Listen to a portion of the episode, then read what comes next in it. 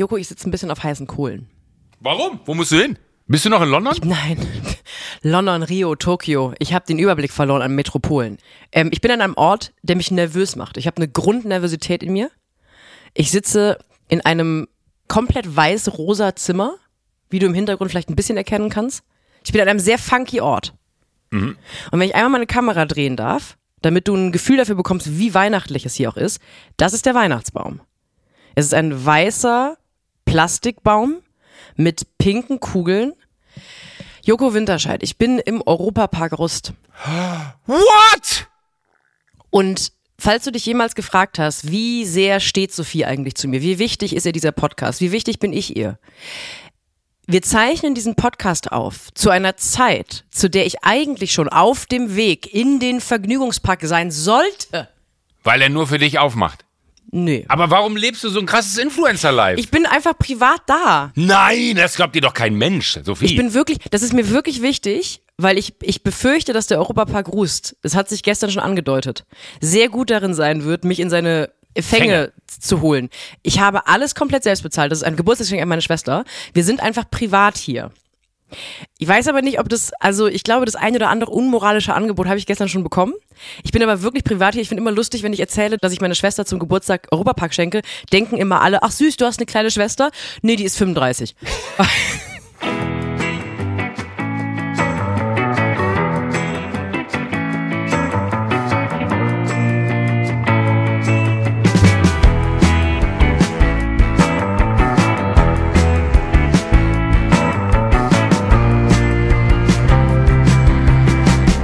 also ich habe diese Nervosität in mir, von der ich dachte, dass man die nur als Kind hat, wenn man auf dem Weg zu einem Indoor-Spielplatz ist oder zu einem Weihnachtsmarkt oder zu irgendeiner Party, irgendeinem Kindergeburtstag. Heute wär's ein Jump House. Dann sind die so hibbelig und wissen nicht wohin mit ihrem Adrenalin und ihrer Vorfreude und werden dann so ein bisschen anstrengend, aber auch so ein bisschen süß.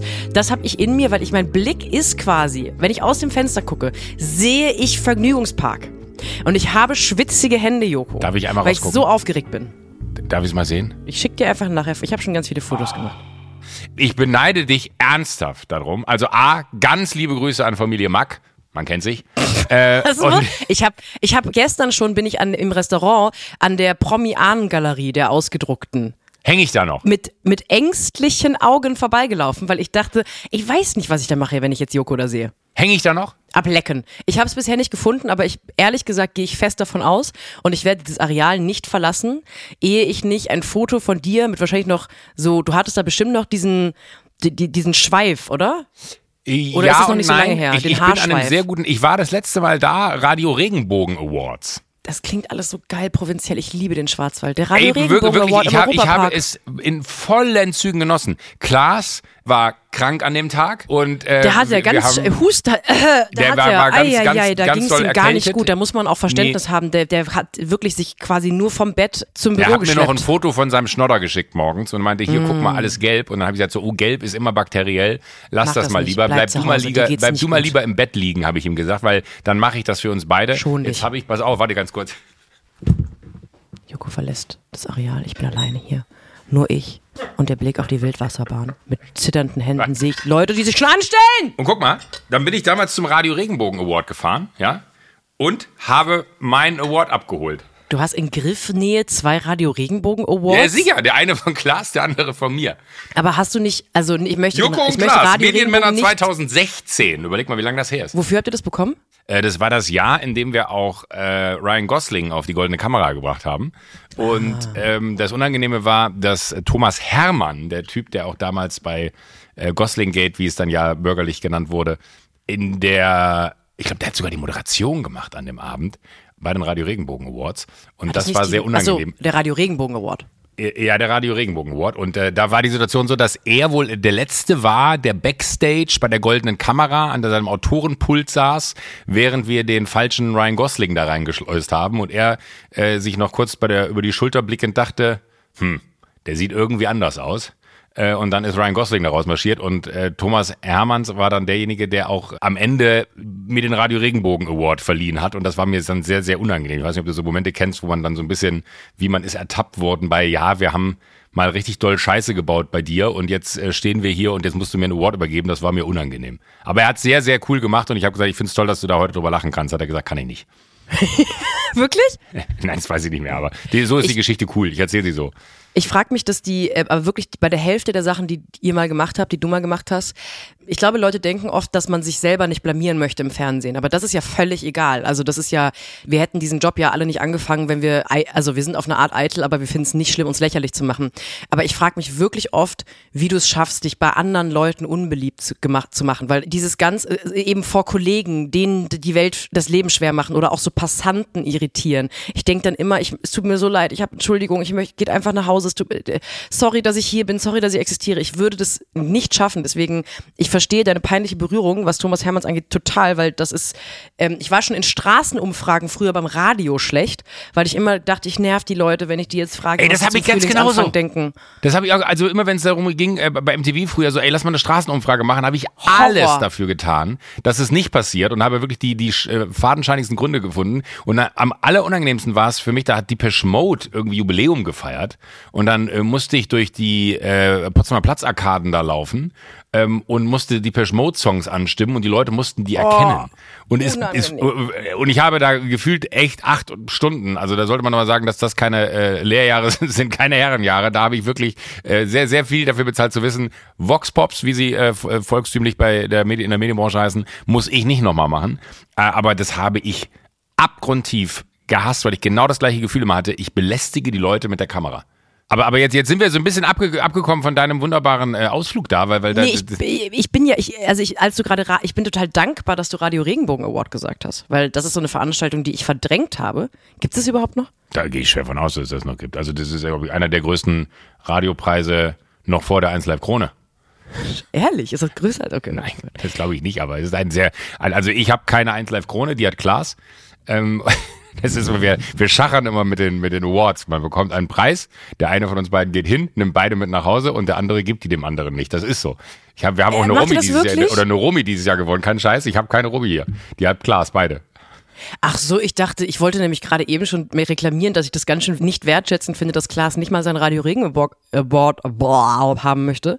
Nee, nee. Aber es ist ein ganz süßes Spiel eigentlich. Das Gegenteil ist der Fall. Also äh, ich glaube, Klaas würde sich sehr freuen, aber man müsste jetzt mal so, so, so, eine, so eine Übergabe planen, wo man sagt, pass auf, wir treffen uns äh, um 23.33 Uhr am Ostbahnhof äh, ich stelle den Koffer mit dem Radio Regenbogen Award ähm, da vor dem Donutladen ab und du stellst den Koffer mit der äh, Romy bitte daneben und dann machen wir eine Übergabe. Ich sehe aber euch eher auf so einem Netto-Parkplatz stehen mit allen Awards, die ihr noch beieinander habt, die nicht zum anderen müssen. Habt ihr wie so, wie so ein Kind, das so einen hektischen Flohmarkt vorm eigenen Haus macht, weil es irgendwelche alten Spielzeuge auf so einen Teppich legt und verkaufen möchte, weil er denkt, er macht das ganz große Geld.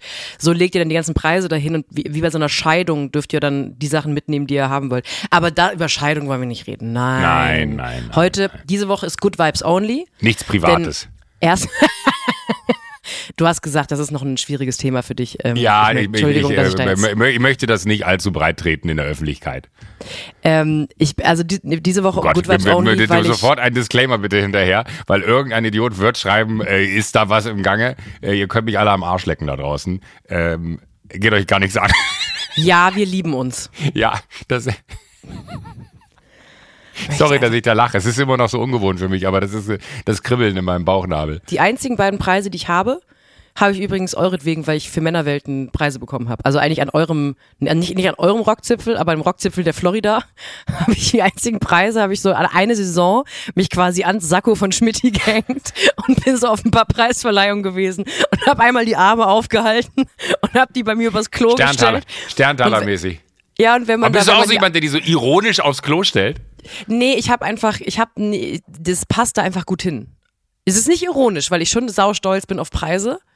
Aber ich habe halt nur eine Nominierung und zwei Preise. Das reicht jetzt auch nicht, um eine Vitrine aufzustellen, ja, Joko. Das ist noch ein bisschen, das wäre ein bisschen peinlich. Wobei es wäre auch sehr lustig. Nee, es wäre peinlich. Es wäre peinlich. Ich habe mich ja, das ist aber doch immer die eine große Frage: Wohin mit den Preisen?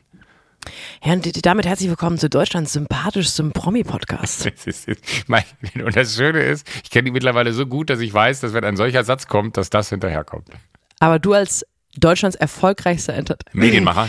Ja. Puh, Medien. Ach, Deutschlands Ich bin kein erfolgreichster. Entertainer mehr. Das reicht mir nicht mehr. Ich muss auch lernen, damit, damit umzugehen. Das Du ist, bist äh, auch viel Kopf hinter. Ja, Kopf hinter ist, den- ich, ich habe, äh, vielleicht bin ich da ein bisschen spät dran, aber ich habe gestern die Apache-Doku geguckt beim, beim Einschlafen. Die hab ich, hast du die mal gesehen? Nee, ähm, wenn wir jetzt über Apache reden, wir haben das Zeitfenster verloren, wo ich einmal kurz über Europapark reden kann, oder? Ja. Das machen wir nächste Woche. Dann hab ich's auch erlebt. ey, pass auf. Nein, dann machen wir jetzt hier einen Cut, weil das wollte ich eigentlich eingangs sagen. Ich habe in deiner Insta-Story gesehen, ja, Ed Sophie Passmann, um das nochmal klar zu sagen. Kannst du mein, kannst du mein Insta-Handle auch nochmal sagen für all die, die Officially Yoko Turbo. Vielen Dank. Ähm, Ed Sophie Passmann hat äh, eine Insta-Story gepostet, das bist du, von diesem wunderschönen Weihnachtsbaum. Und ich muss dir sagen, ich finde den geil. Und ich muss dir sagen, ich finde es leider auch toll. Ich liebe Kitsch an Weihnachten und das ist wirklich der kitschigste Weihnachtsbaum, den ich je gesehen habe, weil der ist, also zum einen aus Plastik, der ist aber vor allem eben auch so voll gesprüht mit rosa Kunstschnee, dass der auch gar nicht, man sieht nichts Grünes, das ist einfach wirklich nur ein rosa explodiertes Marshmallow mit cremefarbenen und pinken Kugeln und einer sehr bunten Lichterkette. Und ich liebe es. Ich wollte es erst komisch, ironisch doof finden. Das ist auch der Grund, weswegen ich in, in der Weihnachtszeit solche Orte wie Vergnügungsparks aufsuche, weil die halten sich halt nicht zurück. Ich finde nichts schlimmer als zurückhaltende Weihnachtsdeko. Hier Ich ein weiß, elegantes. Kerzchen, hier mal eine rote Stumpenkerze. Nee, nee. Ich möchte schon, dass da eigentlich ein, ein Zwergstaat äh, von der Energie, die hier drauf geht für die Deko, dass ich eigentlich ein Jahr lang stromtechnisch versorgen könnte. Drunter möchte ich es nicht machen. Ich bin wirklich, äh, du weißt, ich bin Jöko, ja, also ich mag alles, was äh, ökologisch korrekt ist. Moment, den Namen hat mir Paul gegeben, Jöko. Das, das, äh, da muss man Props an Paul Ripke rausteilen, äh, der Jöko. Aber äh, an der Weihnachtszeit äh, bin ich dann auch so jemand, wo ich das Gefühl habe, es ist halt einfach schöner, wenn es glitzert und glänzt und wenn irgendwo kleine äh, Lämpchen leuchten und das in einer großen Anzahl, dann ist das was, wo mich auch wirklich tiefenpsychologisch interessieren würde, was da getriggert wird. Stimmt. Das ist der kleinste gemeinsame Nenner der Menschheit, würde ich sagen, dass eine gemütliche Weihnachtsdekoration, da gibt's keine zwei Meinungen zu. Es ist aber auch ja religionsübergreifend und Ja. kulturübergreifend Dunkelheit und schöne Lichter. Ist eine Sache, die einfach überall. Wenn wir das Rolle fest spielt. rauslassen wollen, 100 Prozent. Das, ist- und Ja. das finde ich irgendwie interessant, was das macht. Ob das der alte Höhlenmensch ist, der noch in uns steckt, der dann wusste, wenn er in seiner Höhle ist und ein, äh, ein einzelnes Lichtlein leuchtet, dass das eine Form von Sicherheit und Geborgenheit gibt, weil man nicht draußen irgendwo ist, weil draußen hätte das kleine Lichtlein nicht überlebt. Ich weiß es nicht, was das ist, aber ich finde es total interessant, dass bei einem sich ein total wohliges Gefühl breit macht, wenn man, ich habe äh, aufgrund unserer Unterhaltung zum, zum Weihnachtsmarkt letzter Woche von äh, einem Hörer ein, ein, ein, äh, eine Nachricht bekommen, der, ich glaube, die Ravensschlucht heißt die oder so. Das äh, muss der unfassbarste Weihnachtsmarkt in Deutschland sein. Also da muss man auch wiederum sagen, in dem Aerial-Shoot, den die Drohne gemacht hat, wo eine Brücke äh, ist, die da wirklich so viaduktmäßig da steht, die dann angeleuchtet ist und der ganze Weihnachtsmarkt leuchtet darunter und alles ist Perfektion. Also das ist so ein bisschen wie beim Illumination Grinch-Film, ja. Äh, das das kannst du dir nicht ausdenken, wie bei den Who's. Ähm, und Jetzt das, sagst du nur noch, jetzt erfindest du nur noch Filme. Was? Illumination, Grinch? ja, es gibt ja, es gibt ja den, den äh, äh, Dr. Seuss Grinch äh, mit Jim Carrey, dann gibt's den Grinch in der ganz alten Variante. Und es gibt aber auch diese Illumination äh, hier, die äh, auch die ganzen äh, Minion-Filme gemacht haben mit einem animierten Grinch. Ah, jetzt, okay, ich war, ich stand völlig auf dem Schlauch. Jetzt weiß ich, was du meinst. Okay. mhm, Und, und da gibt's dieses, äh, äh, dieses Örtchen, wo die Hus da ja leben. Und äh, da, wo die Hus leben, ist das einfach so Perfektion. Und dieser Weihnachtsmarkt kommt sehr nah an das, was, äh, wenn man, ich habe ihn jetzt länger nicht gesehen, ich müsste ihn mir nochmal angucken. Wenn ich, dann müsste ich die Bilder übereinander legen, ob das wirklich äh, identisch ist von meiner Vorstellung und Erinnerung zu dem, was da in dieser, ich glaube, sie heißt Ravenschlucht. Ich muss einmal ganz kurz parallel hier äh, gucken, nicht, dass ich Quatsch erzähle. Äh, Raven. Ist da denn Vincent Raven auch? Oh Tritt ja, er da auf? Nee, Mit Ravenna-Schlucht. Entschuldigung. Männerschlucht? Ra Ravenna. Ach so, ich dachte Männerschlucht. Da würde ich aber sofort Ja. hin. Huh, Aber pass mal auf, kann ich dir hier irgendwo ein Foto schicken? mir? Ja, kann Ich habe dich halt blockiert auf. WhatsApp, deswegen. Guck mal, ich habe dir gerade ein Bild geschickt von dem Weihnachtsmarkt. Check this Weihnachtsmarkt aus. Guck mal in unsere äh, Chatgruppe. Ravenna-Schlucht. Ravenna, ist das die Ravenna-Schlucht? Das ist die Ravenna-Schlucht. Leck mich am Arsch. Das kannst du doch nicht erfinden, oder? Also die Brücke ist wirklich das ist keine, das ist wahrscheinlich ein Viadukt oder ein Aquadukt, irgendwie so eine, irgendwie so eine Römergeschichte. Ja, irgendwas von Römern. Und das ist bestimmt 30 Meter hoch. Und Ja, das alles locker. mit Lichterketten, die ganzen Bäume, in so einem Tal. Und es ist in, auf dem Bild, was ich jetzt gefunden habe, die geschickt habe, ist alles noch eingeschneit. Äh, es, es sind die Hütten in einer Perfektion angeordnet, wirklich als wenn Pixar sich das ausgedacht hätte. Und äh, die, ganzen Bäume drumherum sind ebenfalls illuminiert. Äh, und es ist einfach, also ich habe Angst, dass das jetzt wieder so ein Ort ist. Im Sommer habe ich noch gesagt, warum muss man diese schönen Orte immer verraten und dann rennen da alle hin. Ähm, ich kann natürlich jetzt nie wieder in die Ravenna-Schlucht, weil mit dem heutigen Tag und der Reichweite unseres Podcasts ist die Ravenna-Schlucht ein, ein, ein ver, ver, verlorener Ort, ja. Kein Geheimtipp mehr. Ist kein Geheimtipp mehr. Aber Vorher da war ich richtig begeistert, als ich das gesehen habe. Und da gibt's wirklich, gibt mal Aerial Shoot äh, Ravenna Schlucht Christmas Market ein oder Weihnachtsmarkt. Dann dreht ihr durch. Da gibt es Material zu. Das ist wunder, wunder, wunderschön. Jetzt habe ich ein bisschen den Faden verloren, wo ich hin wollte. Aber äh, das, kam mir kurz. Aber das hat bei mir, ah, da waren wir Lichter. bei, Es bei, ging um bei, bei der Wohligkeit der Lichter. Ja. Das hat bei mir ein Weihnachtsgefühl ausgelöst, wie ich es selten erlebt habe, als ich das gesehen habe. Das ist richtig. Vielen Dank an den Kollegen, der es mir geschickt hat. Äh, Insta-Handle sage ich jetzt nicht, dann bekommst du nur perverse Nachrichten von unseren perversen Fans, weil wir die geilen, die geilen Pfeile äh, schicken gerne ungefragt Nachrichten, wo man denkt so, was? Ihr Flittchen. Ja, Ihr kleinen. ich liebe es, wenn du. Kannst du mich liebevoll Flittchen. Flittchen nennen? Das fände ich schön. Das mache ich bisher nur hinter deinem Rücken, aber ich kann es auch gerne so machen. Joko, das kleine Flittchen. Ist auch was, was man gut ohne Kontext einfach sagen kann, weil es viele Fragen aufwirft. Ja, Nee, Joko, das warum- kleine warum ist Joko ein Flittchen. Der soll mal schön äh, wiederkommen. Ja. Das finde ich liebevoll leider. Aber hast du, wo wir gerade über Weihnachtsdeko reden, wir haben jetzt immer noch nicht in aller Ausführlichkeit im Europapark gesprochen, machen wir aber gleich noch. Hast du gesehen? Das wird das, das wird das römische Reich von dieser Folge. Am Ende haben wir leider keine Zeit mehr für morgen. Morgen machen wir das. Äh, hast du äh, gesehen, dass, das war mir nicht klar, ich lebe jetzt fast acht Jahre hier, nee, ich lebe über acht Jahre in München und der äh, Tegernsee ist aufgrund von vielen Freunden sowas wie meine zweite Heimat hier in der Region. Äh, und was ich nicht mitbekommen habe, ist, dass die beiden Fichten im Vorgarten von Uli Hoeneß äh, jedes Jahr mit Lichtern geschmückt werden und dass man, egal wo man am Tegernsee steht, diese beiden 30 Meter hohen Fichten, die je nachdem aus welcher Perspektive man schaut, aussehen wie ein riesiger Baum, äh, mit Lichtern geschmückt werden. Da ist eine Firma gekommen und hat zwei Tage Lichterketten da reingehangen, fast 1000 Lichter. Und da sagt der Uli Hoeneß, das macht er gern, weil er sogar Post von Menschen bekommt, die sagen, Mensch, Herr Hoeneß, vielen Dank, dass Sie jedes Jahr den See so schön illuminieren. Ich habe aber, also ich habe, das ist vielleicht die erste Sache, die ich über Uli Hoeneß höre, wo ich denke, cooler Typ. Ging mir genauso. Also ich finde es völlig richtig. Ich finde sogar, dass es auf eine Art eine Verantwortung, dass man eine Verantwortung hat als Ultrareicher. Die haben ja dann meistens die Villen und die Häuser, die an eben zum Beispiel direkt an einem See sind, wo ganz, ganz viele Touristen sind. Ich finde, es gibt eine Art Verpflichtung. Es gibt eine Art sozialen Vertrag. Superreiche, die während der Weihnachtszeit oder während der dunklen Jahreszeiten ihre Vorgärten und ihre Häuser und alles nicht schön dekorieren lassen, nicht festlich beschmücken lassen, sind unsoziale Flittchen. Um das Wort nochmal zu benutzen. Weil ich finde, wenn du genug Kohle hast, um wirklich zwei Tage Leute zu bezahlen, die da tausende von Lichtern hochballern und sowieso ein sehr reicher Mensch bist und dann sagst, nö, das ist mir aber hier, ich, der, der Baum, den finde ich unangeleuchtet schöner. Die ganzen Kinder, denen man eine Freude Ja. macht, den älteren Herrschaften, denen man eine Freude macht. Ich würde sagen, wir sollten ab jetzt anfangen. Die Weihnachtszeit ist ja auch eine Zeit, in der man sich überlegen sollte, wen kann man dieses Jahr schämen. Und ich finde, wir sollten superreiche schämen, die ihre Vorgärten nicht dekorieren, weil ich finde das asozial. Und ich schaue mir leidenschaftlich gerne jedes Jahr die Videos an, ins, äh, früher auf Instagram, heute viel TikTok, von Leuten, die einfach durch Beverly Hills fahren und die Häuser von irgendwelchen Ultra-A-List-Promis filmen und dann dazu schreiben, das ist das äh, Haus von Kate Hudson, das ist das Haus von Kylie Jenner. Und wenn ich ein Haus sehe von einem Ultra-Promi, der das schön dekoriert ist, denke ich so, Kylie Jenner ist für mich die US-amerikanische Uli Hoeneß, was das angeht. ich finde es einfach schön. Ich bin da sauer. Ich wäre auch sauer auf Uli Hoeneß, wenn es nicht so wäre. ich fände es sa sau gut, wenn Uli Hoeneß jetzt auch noch hingehen würde und so eine Beauty-Linie rausbringt, wie Kylie Jenner. Ehrlich gesagt, ich würde es kaufen. Lip Plumper von Uli Hoeneß. Das ist Wie alles. kriegt man so wollüstige, volle Lippen wie Uli Äh, Hoeneß? Shea-Butter, oder wie heißt das? Shea-Butter. Heißt Shea-Butter. das Shea-Butter? Shea-Butter. Shea-Butter, Shea-Butter. Guck mal, ich habe dir gerade auch noch mal ein Bild von dem Tannenbaum geschickt, da, da drehst du wirklich durch. Das willst du mich verarschen?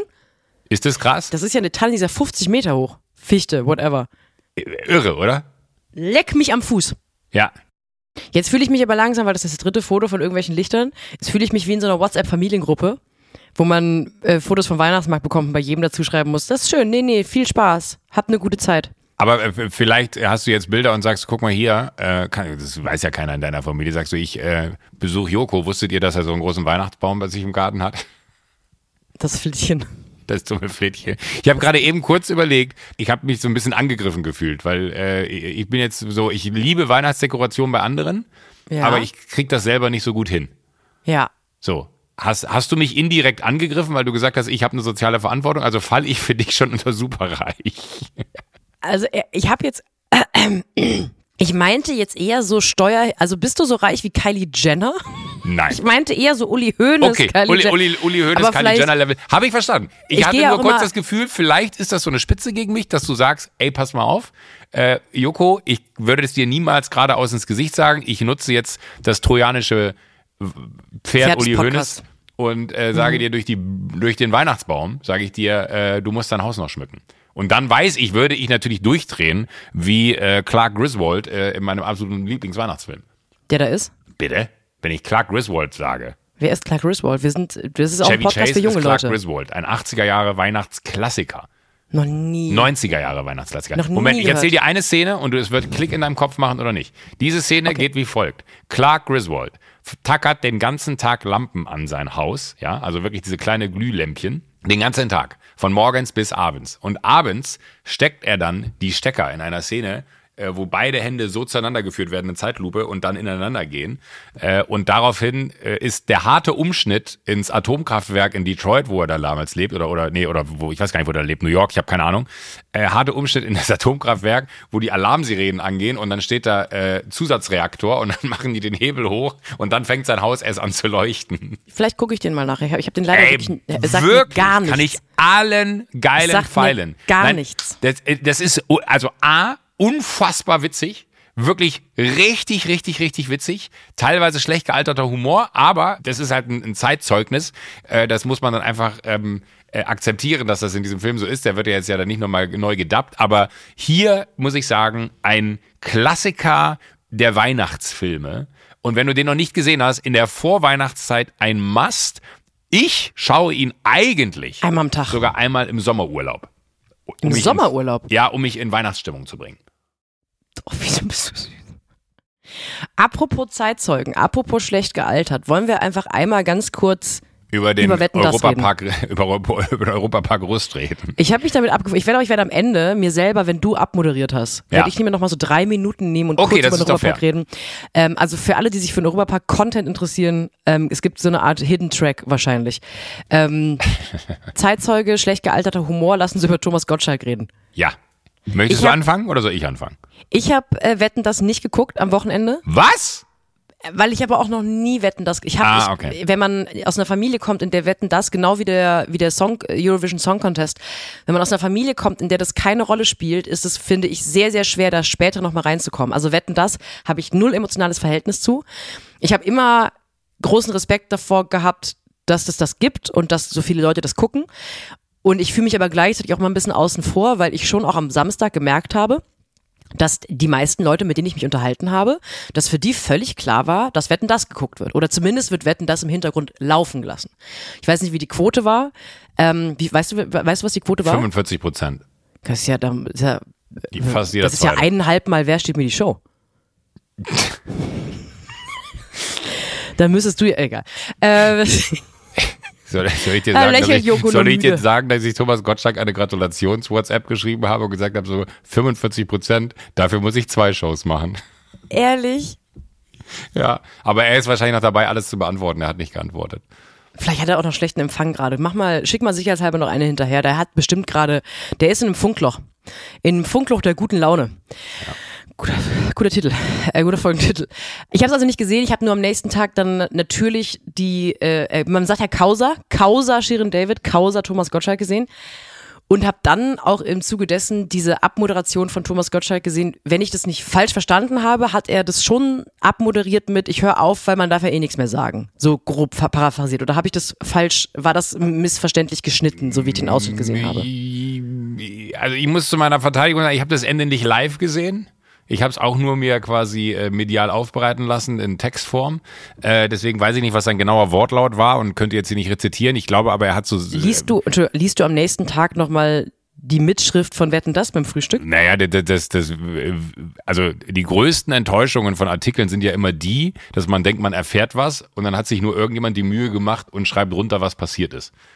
Das äh, finde ich dann immer, wo ich mir denke, ah, okay, heute, aber das war der, na, heute sage ich schon, das war an dem Sonntag der einzige Moment, wo ich dachte, ah, jetzt kann ich wenigstens das Ende nochmal rekonstruieren, was da genau gesagt wurde, weil irgendwer alles genau aufschreibt. Aber er hat, glaube ich, sinngemäß gesagt, er kann im Fernsehen nicht mehr das sagen, was er zu Hause sagt und deswegen möchte er das nicht mehr machen. Hm. Hm. Ich dachte auch, es ist halt Teil der Geschichte, dass auch gesagt wurde, Thomas, hör doch mal auf. Oder hat er wirklich von sich aus gesagt, also ich rede jetzt hier nicht von irgendwelchen Mediengossip hinter den Kulissen, sondern ich habe immer gedacht, dass es auch ein bisschen ein Thomas, es reicht jetzt und nicht, dass der, der große Thomas Gottschalk unter den Tränen der Nation gesagt hat, ich kann das nicht mehr weitermachen. Das habe ich vielleicht aber auch falsch verstanden, weil du merkst, das Thema Wetten, das ist nicht mein, mein Strong Suit. Fragen wir mal so, gab es irgendjemand in diesem Land, der diese Begründung nicht völlig albern fand? Äh, dass das der Grund ist, warum er aufhört. Ja, ob es der wirkliche Grund ist oder nicht geschenkt, aber dass er das in seiner offiziellen Verabschiedung von einem der bedeutendsten Formate im deutschen Fernsehen sagt, das reicht ja schon, um das für bare Münze zu nehmen. Dass Total. da im Hintergrund noch drei, vier andere Gründe eine Rolle gespielt haben werden, geschenkt, aber er hat es nun mal gesagt. Das Und in einem sehr feierlichen großen Moment. Und da frage ich mich, also dass viele das albern finden, das haben jetzt auch alle sich schon mal gegenseitig erzählt. Aber ich frage mich, gibt es irgendjemanden oder gibt es eine Blase oder gibt es eine Generation, die zu Hause auf der Couch sitzt und sagt, Genau so ist es nämlich. Ich könnte im Fernsehen auch nicht mehr sagen, was ich hinter verschlossenen Türen sage. Oder war das einfach völlig am Zeitgeist vorbei und alle fanden es albern, außer Thomas Gottschalk? Jetzt, jetzt muss ich tatsächlich ganz naiv nachfragen. Glaubst du, dass es diese Menschen nicht gibt? Ach so, ja. Ich habe immer so ein bisschen Wunschdenken, dass das mein Instagram-Feed im Grunde aber, aber die Gesellschaft mir, ist. Ich bin mir äh, auf eine, äh, sage ich mal, über, überraschend sichere Art, die mir sonst manchmal abhanden kommt, wenn ich über solchen Themen bin, ziemlich, ziemlich sicher, dass da viele zu Hause sitzen und sagen so, da hat er jetzt aber mal einen Punkt gemacht. Yes. Weil natürlich diese Leute, die mit dieser Sendung groß geworden sind, also da war ich noch ein kleines Kind, aber wenn du zu dem Zeitpunkt äh, äh, im gleichen Alter wie Thomas Gottschalk warst, als er diese Sendung gemacht hat und dann in dem gleichen äh, Jahr für Jahr genauso alt geworden bist wie er äh, und dir so ein bisschen das, das Gefühl abhanden gekommen ist, äh, wo, wie hat sich denn die Gesellschaft entwickelt und welche Themen sind denn noch wie wirklich öffentlich vertretbar oder man blöd gesagt seine Haltung nicht zu Themen ändert, weil sie einfach geändert werden müssen, weil die Art und Weise, wie sie vorher waren, nicht richtig gewesen ist, dann glaube ich, gibt es da eine sehr große Schnittmenge zwischen ja. äh, denen, die dann sagen, natürlich, äh, endlich sagt das mal einer da draußen im Fernsehen, man kann ja gar nicht mehr sagen, was man will, ohne dass man einen, einen Shitstorm bekommt. Ich glaube, der Unterschied ist, äh, man bekommt ja keinen Shitstorm, also manchmal bekommt man noch einen Shitstorm für Quatsch, aber äh, wenn es dann äh, so Züge annimmt von, da hat jemand wirklich richtig substanziell inhaltlich Scheiße gelabert, dann finde ich, ist es auch äh, manchmal gut, dass da äh, so eine, eine Armada an Menschen äh, loslegt und sagt, warte mal ganz kurz, aber das ist ja wohl äh, irgendwie, also da sind wir ja wohl weiter. Und äh, da, da bin ich tatsächlich nicht bei denen, die sagen, das hat er gut gesagt, sondern da bin ich dann eher auch bei, bei so einem Satz wie, und den finde ich als zusätzliche Begründung, und das hat er ja auch gesagt, Deswegen, ich weiß auch nicht, ob er selber aufgehört hat oder ob das ZDF gesagt hat, so danke, reicht dann. Ich glaube, das ZDF hätte wahrscheinlich sogar sehr gerne noch weitergemacht, weil es ja mit 45 Prozent eine durchaus äh, relevante Zielgruppe ist, die da erreicht wird. Weil die ZDF-Senderverantwortlichen jetzt auch selten die Revoluzer sind, die sagen, lass uns doch mal ein funktionierendes Format einfach über den Haufen werfen. Wir haben Bock auf neue Gesichter. Ja. Ähm, Liebe Grüße an der Stelle.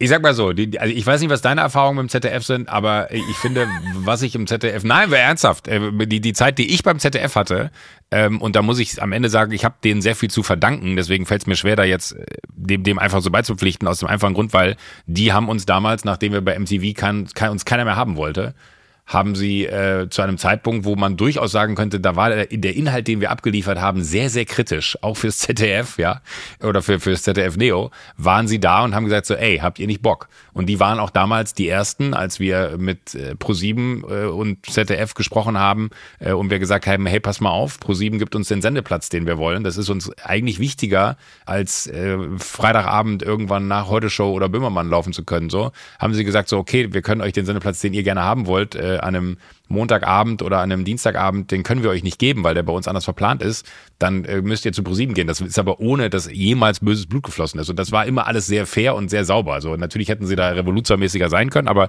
ich habe gute Erfahrungen gemacht, worauf ich aber äh, hinaus wollte, war, ich weiß nicht, ob das ZDF Thomas Gottschalk die Sendung abgesägt hat oder, oder jetzt muss ich, ich, muss einmal kurz meinen Spruch ja. sagen, damit es nicht so wirkt, als würde ich dazu schweigen. Ich habe natürlich auch eine gute Erfahrung im ZDF gemacht und ich bin dem ZDF Neo auch sehr dankbar verpflichtet äh, und äh, genau, mach weiter.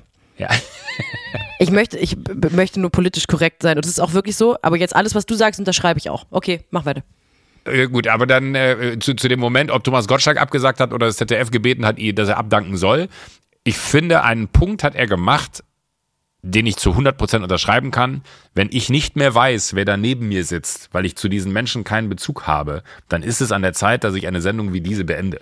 Ist das nicht auch ein bisschen der Job von Leuten, wenn sie eine Unterhaltungssendung moderieren für viele Generationen, dass man im Zweifel sich auch einfach einliest? Also, oder sich damit beschäftigt, wer das da ist? Also, weil Bezug kann man ja herstellen. Und ich glaube, du interpretierst das, was er da sagt, sehr wohlwollend, weil du als jemand, der auch in der Situation sein könnte, irgendwann sagt, naja, bevor ich da jetzt irgendwie seelenlos Leute anmoderiere von TikTok, die ich nicht kenne, höre ich lieber auf, so um die Qualität des Formats hochzuhalten. Aber mit allem, was er davor gesagt hat, finde ich habe das eher schon auch verstanden als, naja, was wollen die jungen Leute hier? Und bevor ich jetzt äh, die anmoderiere, mache ich das lieber gar nicht weiter. Und da denke ich, naja, niemand hindert dich daran, ja dein Handy in die Hand zu nehmen und einmal kurz zu googeln oder deiner Redaktion, deiner vielköpfigen zu sagen, wer sind die Leute eigentlich? Könnte ich mal ein Dossier bekommen? Und da habe ich schon das Gefühl, dieses keinen Bezug haben ist ja eine aktive Entscheidung für junge Leute und auch wirklich echt junge Frauen in sozialen Netzwerken, die sich eine Karriere aufgebaut haben, die vielleicht jetzt nicht mehr eine klassische kleines Fernsehspiel ZDF-Karriere ist. Und ich habe das auch ein bisschen als verschränkte Arme. Wer sind die Leute? Keine Ahnung, will ich nichts mit zu tun haben. Ich höre jetzt auf, bevor ich mich da einlese. Verstanden das glaube ich wirklich nicht und das nicht, weil ich das verklärt romantisch äh, irgendwie so schön finde, dass ich damit groß geworden bin mit der Sendung und äh, in vielen Ebenen man da wirklich ganz viele tolle Momente mit verbindet, sondern der hat sich ja doof gesagt, ob da Pierce Brosnan saß oder also wirklich, wir müssen ja von einer Riege reden, wo du und ich heute sagen würden, wer, äh, die da saßen, der hat sich für die ja auch nie wirklich so interessiert, wie man sich auf einer, in einer anderen Show für so jemanden interessieren würde. So, das ist, finde ich, etwas, das die Sendung immer ausgemacht hat, dass man froh war, dass er wusste, wer da als nächstes rauskommt. Und dann war der Talk äh, eher so, ja, mal gucken, wo er hinführt. Aber eigentlich geht's ja hier um die Wetten. Äh, und schön, dass sie aufgrund dessen, dass wir so eine ultra krasse Reichweite haben, den weiten Weg auf sich genommen haben, Herr Cruz, und sich hier hingesetzt haben. Und also, ich will jetzt gar nicht sagen, dass man ihm da Unrecht tut, aber der Moment, den er kreiert hat mit egal welchem Gast, der da saß, war immer der gleiche. Und der war nicht immer geprägt von, hey, hab ich jetzt hier heute eine große Ehre, sondern es war ja immer der Moment von, ja Gott, dann ist es halt der, der, keine Ahnung, Tom Hanks, der jetzt hier heute sitzt. Oder dann kommt halt zum dritten Mal Simply Red, I don't fucking care. So, das hat's ja immer irgendwie ausgemacht. Und ich glaube, dass das genau das ist, dass er so jemand ist, der aber zumindest in der Zeit, wo er mit denen äh, da irgendwie auf der Couch saß und äh, die, der hat, glaube ich, hatte damals den ersten Bambi Award, ich weiß nicht, ob er moderiert hat oder ob er da Gast war, aber er hat mal die Geschichte erzählt, ich weiß nicht, ob es bei uns in der, ich glaube, es war sogar bei uns in der Sendung, wo er gesagt hat, das hat im Foyer bei Burda stattgefunden, im Foyer. Das musst du dir mal feststellen. In Offenburg.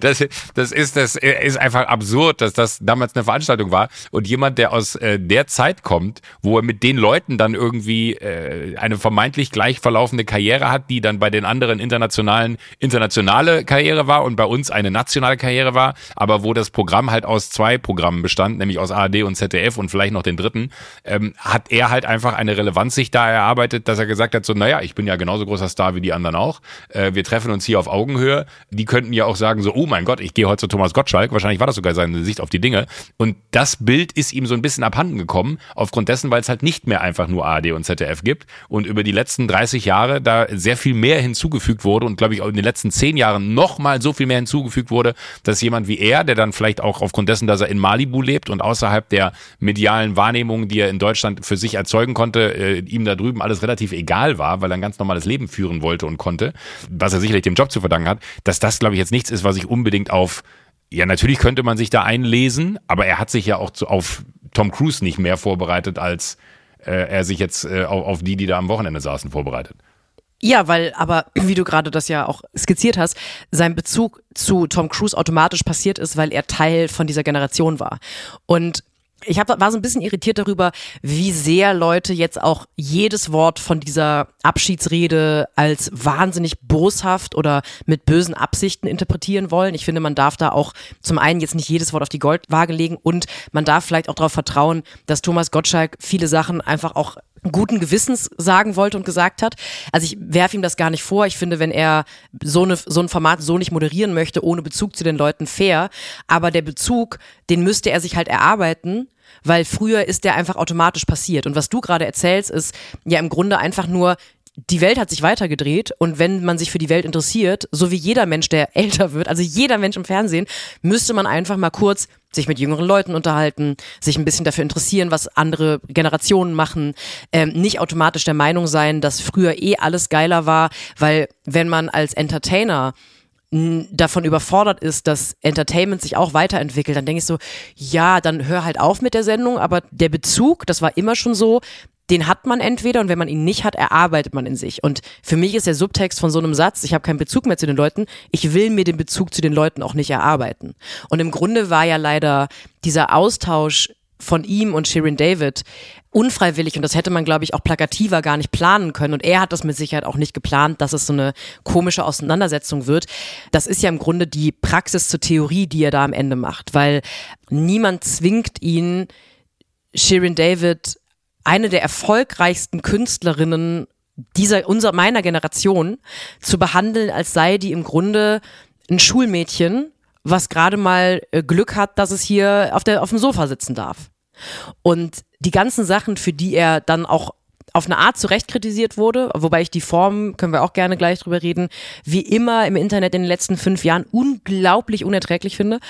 Ähm, dieses, ach du interessierst dich für Oper, das ist zum einen wahnsinnig herablassend zu sagen, du siehst gar nicht so aus, weil das ist so, boah, da sind wir da nicht drüber hinweg, dass man jetzt wirklich Frauen unterschätzt, die ähm, eine gemachte Nase haben.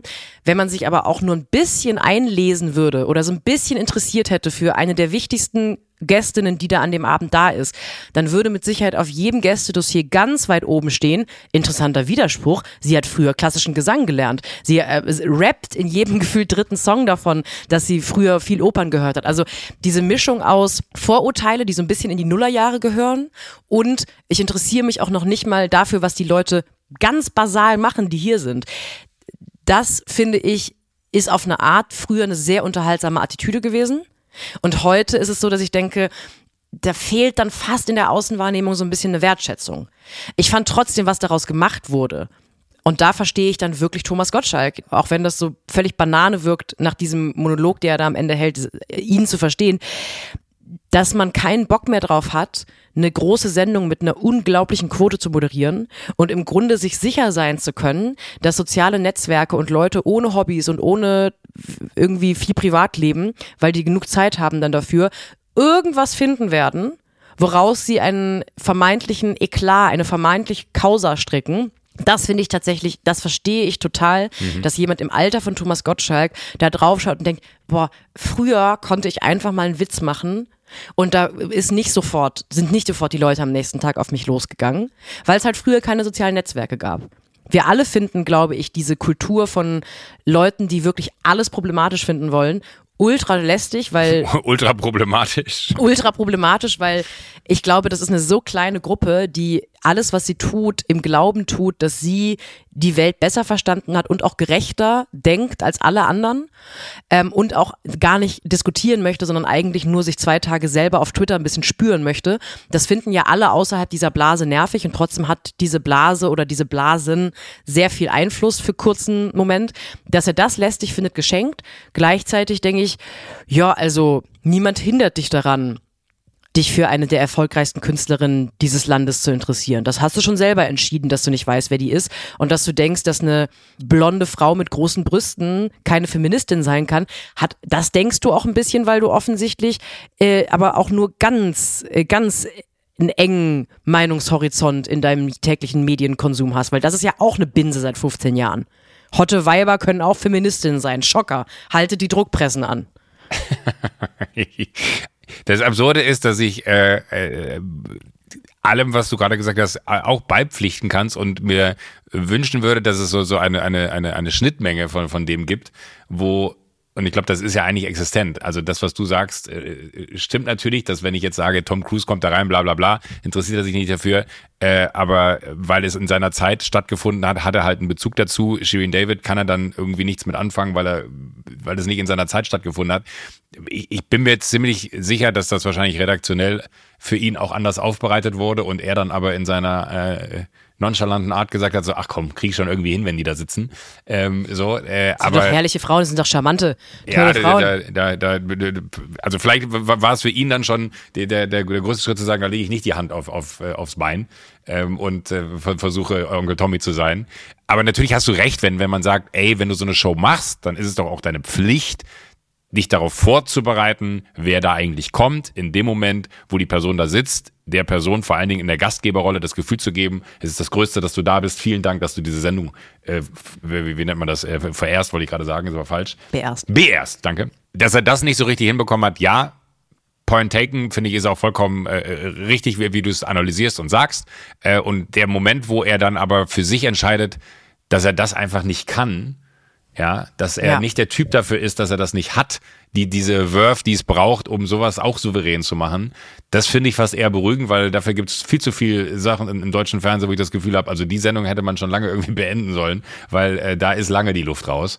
Das ist vielleicht das, wo ich mir denke, ey, das hat sehr, sehr lange gedauert. Er hat immer wieder, äh, finde ich, auf eine sehr eigene Art bewiesen, was er für eine Größe in diesem Land hat und sicherlich nicht unkritisch hier und da dann auch beäugt wurde für Dinge, die er gesagt oder getan hat ähm, und auch vollkommen zu Recht äh, nicht unkritisch beäugt wurde. Aber ich bin bei dir, dass wenn man dann auf einmal in so einer Situation wie er steckt, wo man sich denkt, so, Entschuldigung, aber vielleicht bin ich auch in einem Alter, wo ich einfach sagen muss, so, das kriege ich nicht mehr hin. Und ich bin jetzt auch in einem Alter, wo ich, und das muss man ja auch fairerweise sagen, er hat irgendwann mal vor Monaten in einem Interview gesagt, er ist jetzt Großvater, er hat äh, nie irgendwie so die Zeit für die Familie gehabt, die er sich gewünscht hat. Und das möchte er jetzt nachholen, weil er sich nie den Vorwurf machen möchte, dass er das dann auch im Alter nicht getan hat. Und das war, glaube ich, im ersten Schritt einer der großen Beweggründe, warum er für sich gesagt hat, er möchte aufhören. Und wenn wir jetzt mal alles andere außen vor lassen, von dem, was wir gerade besprochen haben, jemanden, der sagt, ey, pass auf, ich habe so viel Glück gehabt mit dieser Sendung, ich habe dieser Sendung so viel zu verdanken. Äh, ich habe das Gefühl, ich kann es aber nicht mehr so gut machen, wie ich es mal gemacht habe. Und es wird nicht besser werden, wenn ich es versuche, aus dem einfachen Grund, weil ich mich auch gut genug kenne. Aber ich habe da noch so eine andere Seite in mir, ich würde gerne jetzt mal der Familienmensch sein. Dann geht da bei mir nicht das Herz auf, aber dann habe ich ja sehr viel für übrig. Äh, und wir werden wahrscheinlich Thomas Gottschalk nicht in diesen Podcast einladen und mit ihm darüber reden. Und er hatte wahrscheinlich gar keine Lust darüber zu sprechen, weil er sich sagt so, been there, done that. Ich habe alles gesagt an dem Abend, was ich sagen wollte. Und ja, mein Gott, die Ära Gottschalk ist vorbei. Ich bin nächste Woche kommt er bei RTL. aber zumindest die Ära Wetten, das ist vorbei. Ähm, und ich fände es sogar souveräner, und da, da, bin ich jetzt mutig, dass ich das laut ausspreche, wenn er wirklich einen, äh, einen Full Stop setzen würde und sagt, danke, mein Name ist Thomas Gottschalk, das war's. Und äh, er sich nicht, weil ich es mir wünschen würde, aber er sich äh, zurückzieht, weil ich finde, das hätte so sowas von Halleluja, äh, was für ein Boss-Move am Ende einer Karriere zu sagen, ich ziehe mich jetzt komplett aus allem raus und zurück, äh, weil mir andere Sachen wichtiger sind. Ich hoffe das allein schon deswegen, weil wenn er es nicht tut, ist diese ganze Begründung für mich, die er am Ende gebracht hat, eben genau das, was ich befürchte, was sie ist, trotzig. Weil wenn er sich zurückzieht, dann kann man sagen, ja, okay, alles, was du sagst, stimmt. Er hat es einfach gemerkt und möchte das so nicht mehr machen. Wenn er aber dann doch in drei Monaten mit seinem großen Daily-Format zurückkommt, dann war der Subtext, den ich da drin befürchte, nämlich tatsächlich da, äh, man darf ja eh nichts mehr sagen. Und ich sage es natürlich trotzdem, und zwar zur besten Sendezeit. Mich ärgert das eh, weil man alle Leute ärgert das, wenn sie politisch Sa Sachen hören, die sie irgendwie deren Meinung sie nicht sind. Das heißt, dass ich jetzt es nicht geil finde, wenn ältere Männer sagen, man darf ja eh nichts sagen, geschenkt, ähm, werden die andersrum über mich aber genauso sagen. Ich mag das nur erst recht nicht bei Leuten, die jahrzehntelang ihr Geld mit Zeitgeist verdient haben, dass die dann auf einmal beleidigt sind, dass der Zeitgeist nicht mehr für sie spielt.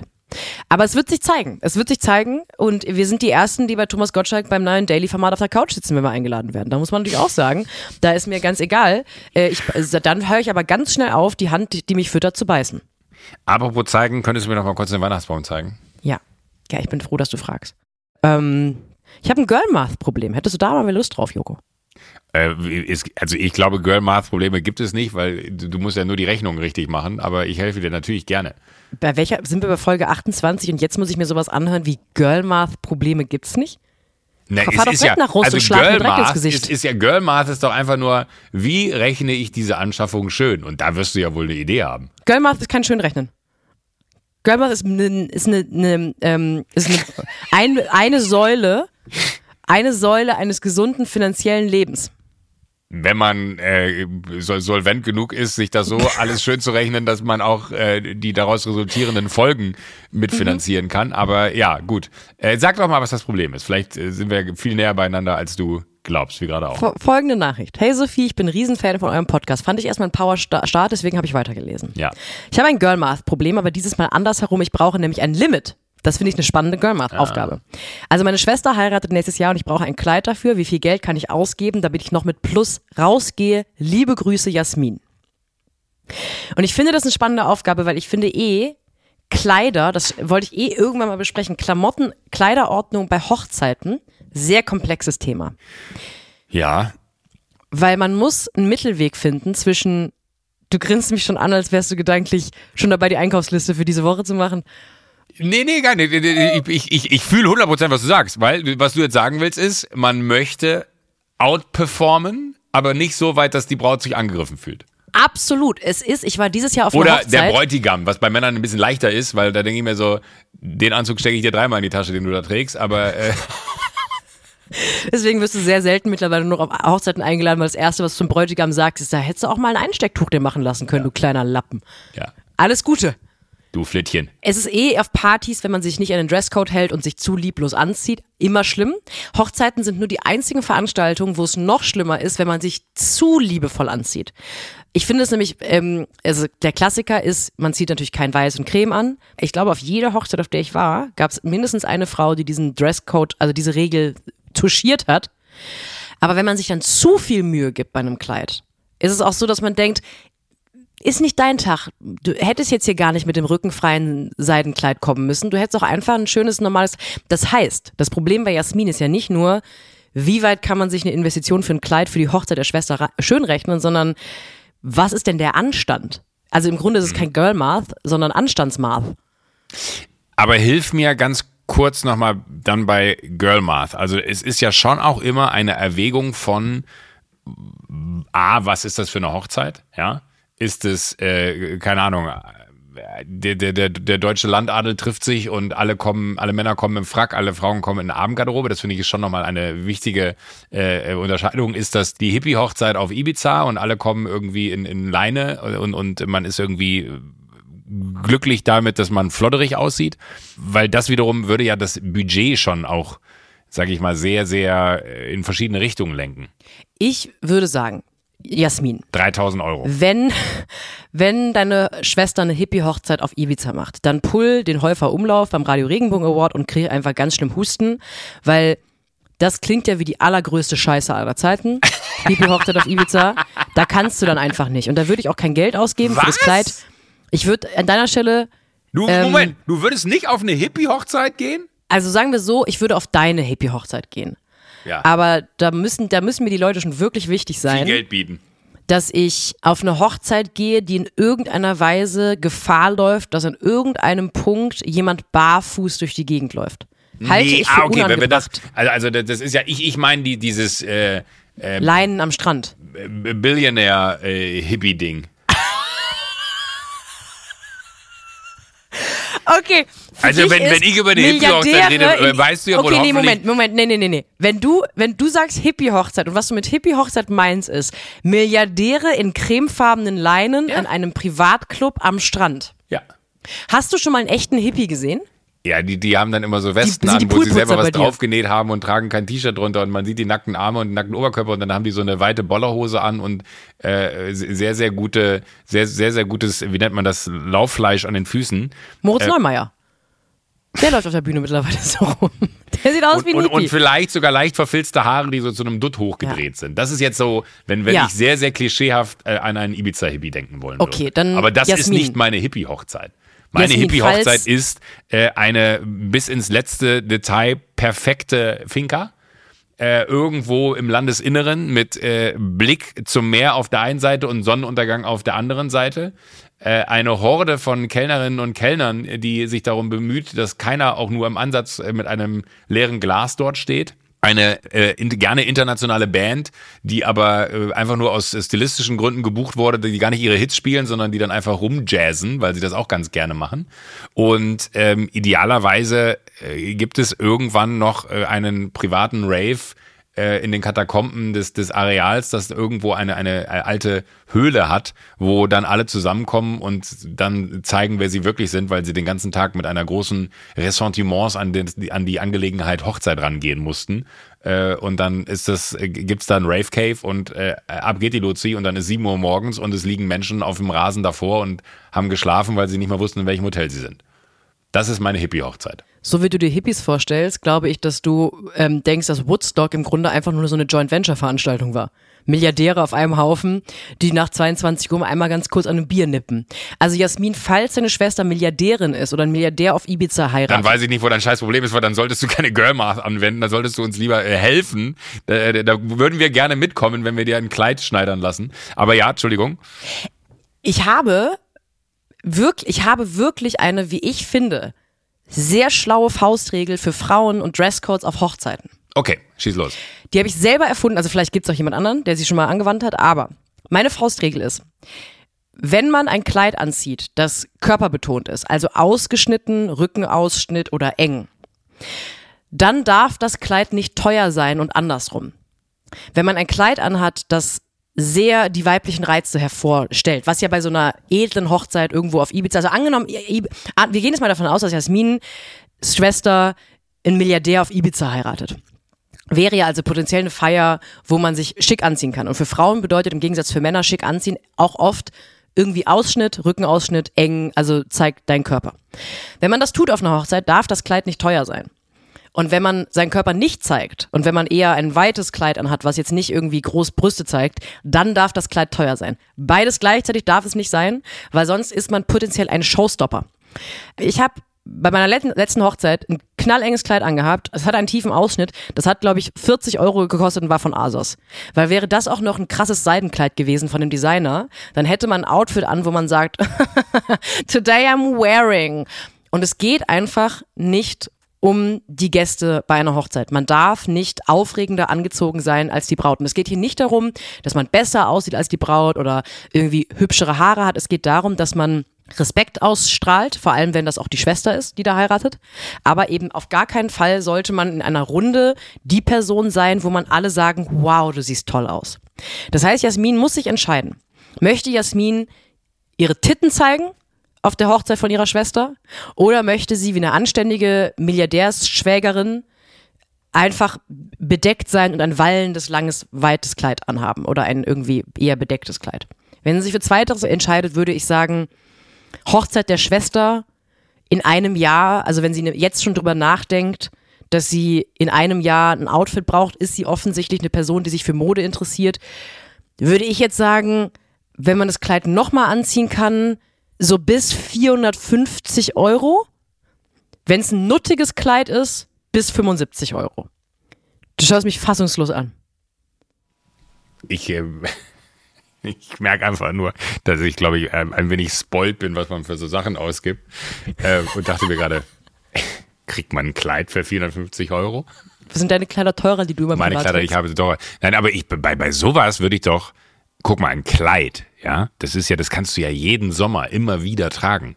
Im Sommerurlaub geht man abends zwei, dreimal essen. Ja. Also dreimal 30. 90 Tage. 90 Tage. Von diesen 90 Tagen, und das ist eigentlich die relevantere Information, bin ich mir ziemlich sicher, findet man 10 bis 12 Gelegenheiten, wo man dieses Kleid, ohne dass es sich abnutzt in der Wirkung von, oh, jetzt hat sie wieder das Kleid von der Hochzeit an, ja. Äh, dass man 10 bis 12 Mal das ganz gut in einen Sommer eingebaut bekommt. Ich bin jetzt mal bei 10 eher, einfach sicherheitshalber. Um so ein einfach sicher, okay, dann machen wir 10 Mal. Ja, das zehn, ist ein Neuntel Abende. der Zeit des Sommers. Das mhm. ist mehr als realistisch. Wahrscheinlich ist es sogar mehr, wir, wir rechnen es jetzt mal schlecht. Wir ja, man kann das konservativ. Konservativ, das ist eine konservative mhm. Rechnung, genau. Wenn wir jetzt hingehen und sagen, dieses einmalige Tragen ist immer ein besonderer Event, Ja. Klar, weil es ist ja das Kleid, das man auf der Hochzeit Es ist das Kleid, was man auf der. Hochzeit hatte. Finde ich, kann man da locker einen Huni für ansetzen. Pro Abend. Pro Abend. Aus dem einfachen Grund, weil wenn man jetzt, doof gesagt, ich gehe mit jemandem essen. Der ist mir wichtig, das sind tolle Freunde, das ist ein Date, I don't fucking know what. Man würde ja bestimmt, und nochmal, konservativ gerechnet, 100 Euro für den Fummel, den man da vorträgt, investieren. Safe. Das stimmt. Wahrscheinlich mehr. Und das ist jetzt gerade nur der emotionale Wert. Richtig. Wir reden Okay. jetzt, tatsächlich- also äh, zu dem Rest sind- kommen wir gleich noch. Der emotionale Wert ist im Moment 1000 Euro. 1000 Euro. Und, und da sind wir, finde ich, noch nicht mal am Ende der Fahnenstange angekommen, weil es gibt ja auch noch einen Wert, wo man sagt, okay, ich würde mich jetzt ungern lumpen lassen wollen, weil sicherlich ist das hier ein Date, wo ein 100 Euro Kleid Eindruck macht, aber vielleicht trage ich das ja noch ein bisschen öfter. Dann ist das wahrscheinlich sogar eher ein Kleid, was auch mal 150, 180 Euro kosten kann. Dann sind wir ganz schnell bei 1800 Euro für so ein Kleid. Ja, also, also im Moment ist das Kleid e- nur emotional, nur was der Gegenkaufwert. Das, was man am Ende rausbekommt, bei 1800 Euro. Ich würde noch gerne einen draufsetzen. Wenn man wenn man es bei, wie heißt es, da Vestia Collective nachher reinstellt, dann kriegt man da wahrscheinlich zweieinhalb für. Mehr wahrscheinlich. Wenn man da hinschreibt, Und- und wenn man Jasmin da Gewinn. hinschreibt, das Man war das Kleid von der Gewinn. Hochzeit meiner Schwester, dann Ja. kriegt man mehr, als es gekostet hat von der Stange. Ähm, ich würde weitergehen, weil ich glaube, dass es nicht nur ein Showstopper ist, wenn man an jedem Abend von diesen zehn Sommerabenden nach der Hochzeit, wenn man da das Kleid der Hochzeit anhat, sondern ich glaube auch, dass das was mit der Dynamik des Abends macht. Und wenn Jasmin zehn Abende zu Dinnern geht und sagt und an irgendeinem Punkt natürlich einfließen lässt, weil es ja ein wunderschönes Kleid. Das Kleid habe ich übrigens für die Hochzeit meiner Schwester gekauft. Wird es jeden Abend dazu führen, dass sie mindestens auf eine Runde Alkohol eingeladen wird. Bin ich mir sicher. Vielleicht nicht unbedingt von jemandem am Tisch, aber irgendjemand an der Bar. Sie wird definitiv, lass uns mal sagen, sie wird auf ein Glas Champagner pro Abend eingeladen, das sie sonst selbst bezahlt hätte. Sie ist natürlich immer in edlen Dinner-Locations, wo sie selber ohne Einladung nicht hingehen würde. Da kriegt sie ein Glas Champagner, weil sie hat ja ein tolles Kleid an. Ein Glas Schaumwein wäre günstiger, irgendein Sekt, ein Winzersekt, aber sie kriegt ein Glas Champagner. Das kostet im, in so einem ähm, k- krassen Sommer-Beachclub was locker 22 Euro. Ja. So, das heißt, wir haben, wir haben 220 Euro, die sie im Grunde jetzt nicht ausgibt, weil sie das Kleid hat. Das heißt, wir sind schon mal bei 2000, 1800, 220, 20, 20. 2000 wir sind bei 2020 Euro. Ja. Das ist im Moment das Kleid wert. Fällt uns noch irgendwas ein? Ich finde sogar, man, man muss, ich bin immer so eher emotional bei solchen Themen, als so rational, wo spart man. Aber Merkt man. man ja. würde ja, wenn wir jetzt mal Sympathie mit Geld aufwiegen, ja, zu sagen, das ist das Hochzeitkleid, was ich bei der Hochzeit meiner Schwester getragen habe, ist nicht das Hochzeitkleid, das ist das Kleid, was ich auf der Hochzeit meiner Schwester getragen habe, so ist richtig, dann zeigt es ja auch, wie viel Gedanken sie sich darum gemacht hat. Jasmin heißt sie, ne? Dass das ein Kleid ist, was danach auch noch einen Nutzen findet und nicht einmalig nur für diese Hochzeit getragen werden musste. Das heißt, sie hat sich auch nicht nur Gedanken darum gemacht, A, möchte ich meiner Schwester nicht die Show stehlen und B, will ich das danach auch nochmal tragen. Und da wird jeder einem Props für geben, dass das ein so gut gewähltes Kleid gewesen ist, dass ich das locker mit 50 Euro beziffern würde. Ja. Dass man sagt, bei den zehn Gelegenheiten, wo man das dann trägt, kommen dann nochmal 500 Euro einfach an Sympathie. Ach, 500, ich hatte 50 Euro. nee, nee, nee, 2070, das ist ja, wir müssen das ja, ich muss ja irgendwie auf meine 3000 Euro kommen, die ich hier am Anfang gesagt habe. Also 2520 Euro. Und ich würde, wo du gerade das Wort Nachhaltigkeit ansprichst, ist ein wichtiges, ist ja ein wichtiges Stichwort. Absolut. Ich glaube, jetzt wo wir angefangen haben, über das Kleid von Jasmin zu reden, wird es so sein, dass wir ja eine nachhaltige gesellschaftliche Debatte anstoßen zum Thema textile Nachhaltigkeit. Ja. Jasmin wird dann, wird jetzt spätestens äh, dann, wenn die Hochzeit ist, viral gehen, wird bei Frauke Ludowig auf dem Sofa sitzen und Du dürfte, wirst darf, wirklich, es ist absurd, wie gleich wir da sind. Ich habe genau den gleichen Gedankengang eben gehabt und dachte mir, ist es zu übertrieben? Und dachte mir, halte Nee. ich mich damit mal zurück, Ich weil glaube, dann kostet so ein Kleid gerne mal übertrieben 15.000, 20.000 Euro auf einmal und man ist bei, äh, keine Ahnung, Chanel Ich- in Paris.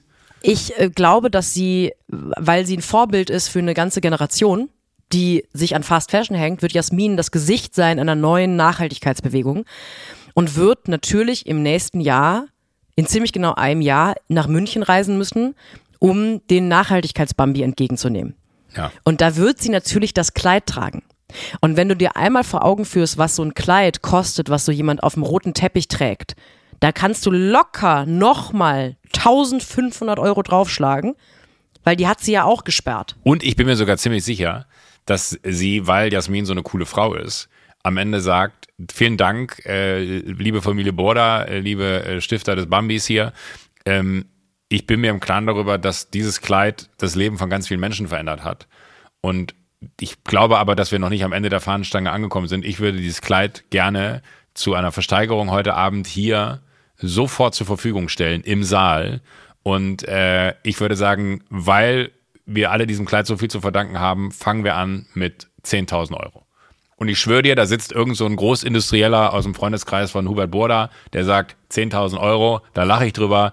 Die Frau sagt, das findet sie eine tolle äh, Geschichte. Guck mal, die Frau hat wirklich die Welt verändert, das müssen wir unterstützen. Und dann sagt er hier, äh, ich habe mein Leben lang mit so viel Scheiße, so viel Geld verdient äh, und habe den Planeten kaputt gemacht.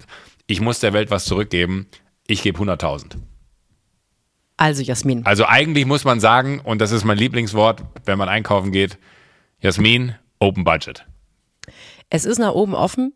Es ist auch eh die Frage jetzt mittlerweile, nach dem, was wir hier durchexerziert haben, kann man für die Rettung des Planeten überhaupt einen Preis benennen? Und sollte man das tun? Ist nicht auch Jasmins Pflicht auf Also die Ampelkoalition hatte da so 60 Milliarden für zur Seite gestellt, aber das ist denen aberkannt worden. Jasmin, 60 Milliarden, da würde ich an seiner Stelle langsam mal Da drüber würde, ja, würde ich auch gucken. Das, da fällt es auch uns beiden schwer, das schön zu rechnen.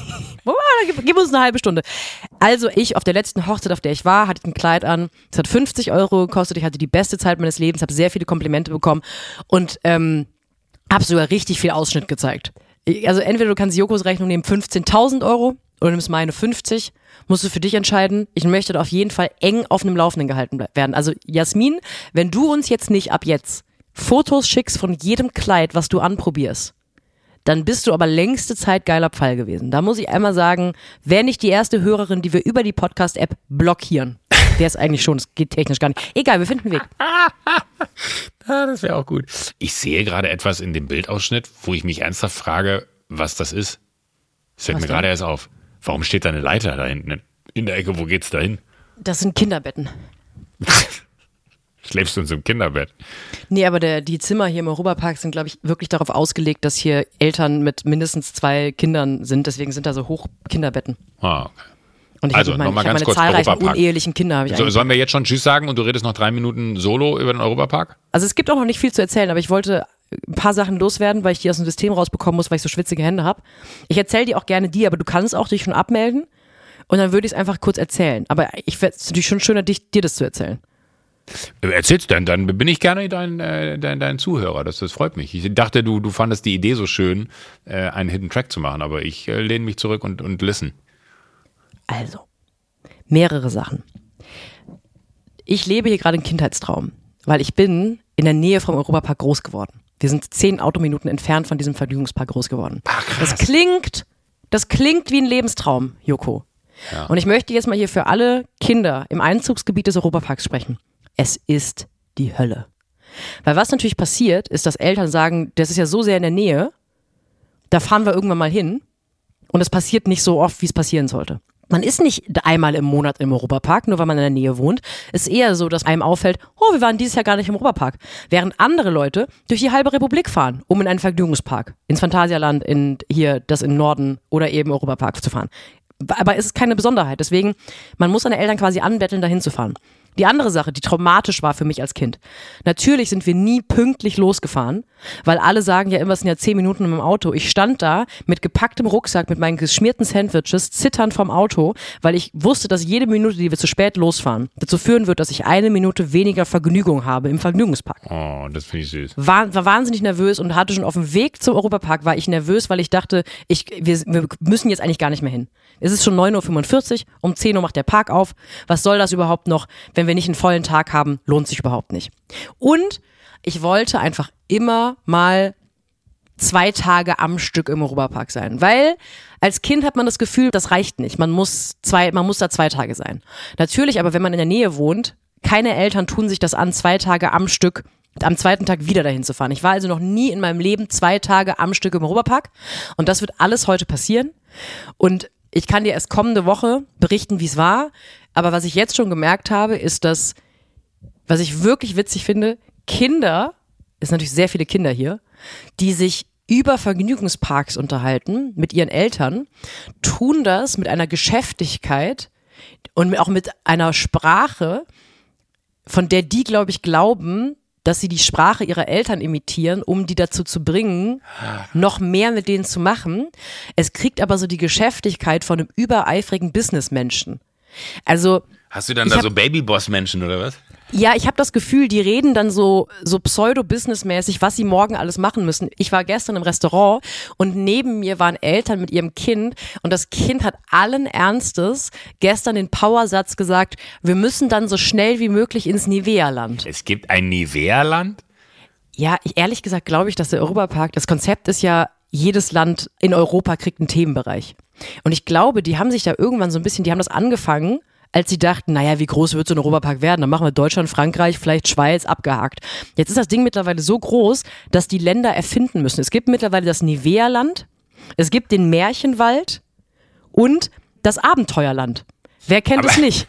Wer kennt es nicht in Osteuropa? Das Abenteuerland. Aber das, das ist wirklich das Nivea-Land wie die Marke Nivea. Ich glaube, da ist, also es gibt auch einen. Es ja, gibt ist alles auch, doll eingecremt oder was? Ist alles, da wird man sehr doll eingecremt. Es gibt auch eine Bahn, ich weiß nicht mehr welche das ist, die war zumindest früher, war die von irgendeinem russischen Ölunternehmen gesponsert. Gas. Irgendwas mit Gas. Da muss man, wenn man dafür ansteht, muss man so eine halbe Stunde in so einem naja, die würden sagen Infobereich, ich würde sagen Borderline-Propagandabereich für irgendwelche ähm, russische Öl- oder Gasförderung. Aber das gibt's nicht mehr. Das kann ich die nächste Woche sagen. Ich weiß okay. es nicht, ehrlich gesagt. Vielleicht steht da Gerd Schröder die ganze Zeit rum und verteilt Flyer. Aber die haben sich halt zwischendurch schon auch ein bisschen durchsponsern lassen von dem einen oder anderen Unternehmen. Das heißt, ich glaube, ich Nivea Land ist jetzt keine private Leidenschaft von den Max, sondern ich glaube, bei Nivea Land wird das Unternehmen Nivea den einen oder anderen Euro überwiesen haben. Aber wie süß ist es bitte, dass so ein Kind mit so einer ganz ja. krassen Ernsthaftigkeit zu seinen Eltern sagt, wir müssen ASAP ins Nivea Land. Da müssen wir Post wenden, müssen wir dahin. Das ist ganz wichtig morgen früh. Und das heißt, ich werde gleich mit sehr vielen geschäftigen kleinen Kindern im Nivea-Land sein und mich vordrängeln natürlich. Mit dem Satz, Achtung, ich bin prominent. Platz da. Platz da, die Deutschlands wichtigste Feministin ist hier. Bin doch nicht eingekriegt, ich habe komplett trockene Ellbogen. Und alle so, wo ist Shirin David? ja, das stimmt allerdings. Ah, Shirin David, das war so eine coole Reaktion von der ja, ähm, on point. Das. Ja. Und auch nicht so, wie ich so reagieren würde, 21, 22, 23 und dann ist man schlagfertig, sondern äh, on point. Die ist wirklich wahnsinnig cool. We don't deserve Shirin David. Ich habe zwei Fragen an dich zum Abschluss. Die eine Sache ist, soll ich, wenn ich beim Kinderschminken bin im Europapark, soll ich da irgendwas Besonderes mir schminken lassen? Hast du einen Wunsch? Tu mir eingefallen, nimm auf jeden Fall keinem Kind den Platz weg und lass dir nichts schminken. Kinder stehen dafür stundenlang an äh, und dann stehst du da als Erwachsene zwischen. Das ist so ein bisschen wie Buddy der Weihnachtself, um einen weiteren Weihnachtsfilm zu zitieren. oh, der ist toll. Großartig, ja. Ähm, aber ich möchte kurz anmerken, dass das ist Kinderschminken. Und du hast zwar noch ein sehr kindliches Gesicht für deine fast 30, aber äh, das ist tatsächlich das war ein Kompliment. Danke. Äh, aber äh, mach's dir nicht kaputt mit einem Tigergesicht. Ich würde dich sehr gerne als farbenfroher Schmetterling sehen. Okay, farbenfroher Schmetterling, falls da keine Schlange ist. Und die andere Sache, die heute glücklicherweise völlig untergegangen ist. Gott, ich habe Angst, bitte. Ich bin ja am Donnerstag Repräsentantin für den Sunset Club bei dem sozialen Event des Jahres, der Weihnachtsfeier von Studio Bummens. Ja, da bin ich leider an der Mosel. Leider, das heißt, ich repräsentiere uns ja. Ja, dann würde ich sagen. Hast du einen Wunsch, soll ich die letzte sein, die geht, die erste auf der Tanzfläche, oder möchtest du, dass ich ganz seriös mit einem schweren Glas Rotwein in der Ecke stehe, zwischendurch Mickey Beisenherz rüber winke? Und nee, ich habe letztens ein sehr gutes Video gesehen, äh, wo ich dachte, das möchte ich irgendwann auch mal machen.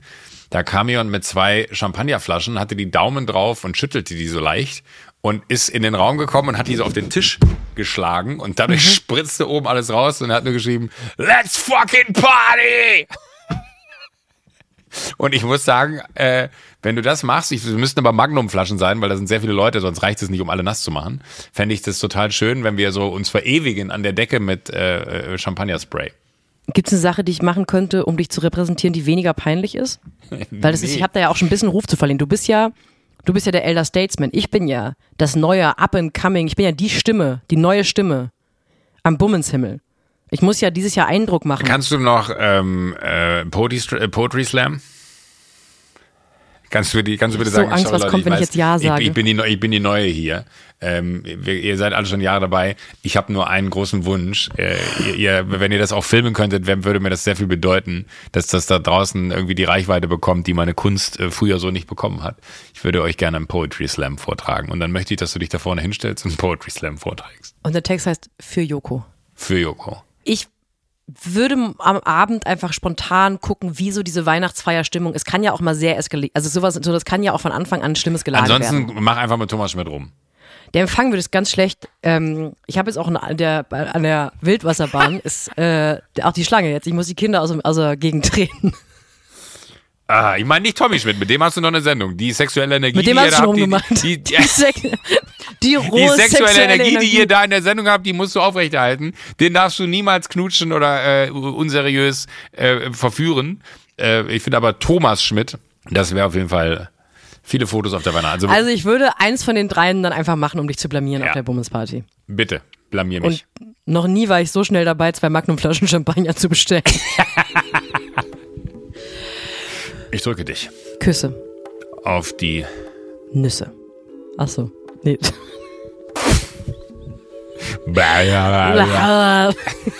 Das ist unsere Verabschiedung. Das liebe ich, das ist, das ist unsere Signature-Verabschiedung. Was, was fällt Ihnen ein, wenn Sie an den Sunset Club denken? Ich bin vor allem gerade wahnsinnig peinlich berührt, weil dieses Küsse auf die und ich dachte, mega witzig. Eigentlich sagt man was anderes, aber es reimt sich mit Nüsse. Und dann ist mir aufgefallen, das ist genau die Sache, die man nicht sagen möchte. Ja, egal. Ich nehm's. Bis dann.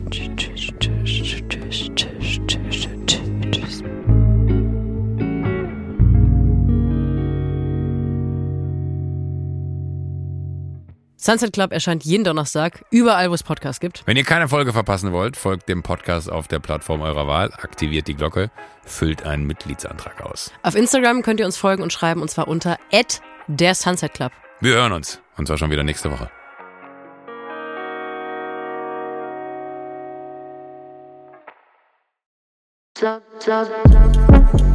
Hi, hier ist der G-Spot von Stefanie Giesinger. Ich weiß, es klingt lustig, soll's auch sein, aber G-Spot ist mein absoluter Lieblingsort auf der ganzen Welt. Es ist der Podcast, wo ich über alle Themen sprechen möchte, die mich interessieren. Und das sind unter anderem Themen wie Sex, Beziehungen, Freundinnenschaften, Gesundheit, mentale Gesundheit. Ich habe unter anderem auch mit Anna Adamian über das Thema Kinderwunsch, was auch ein Tabuthema ist, und Endometriose gesprochen. Ich konnte echt viel mitnehmen aus dem Gespräch und ich hoffe, dass euch der Talk auch gefällt. Also hört gerne mal rein und wir hören uns bei G-Spot.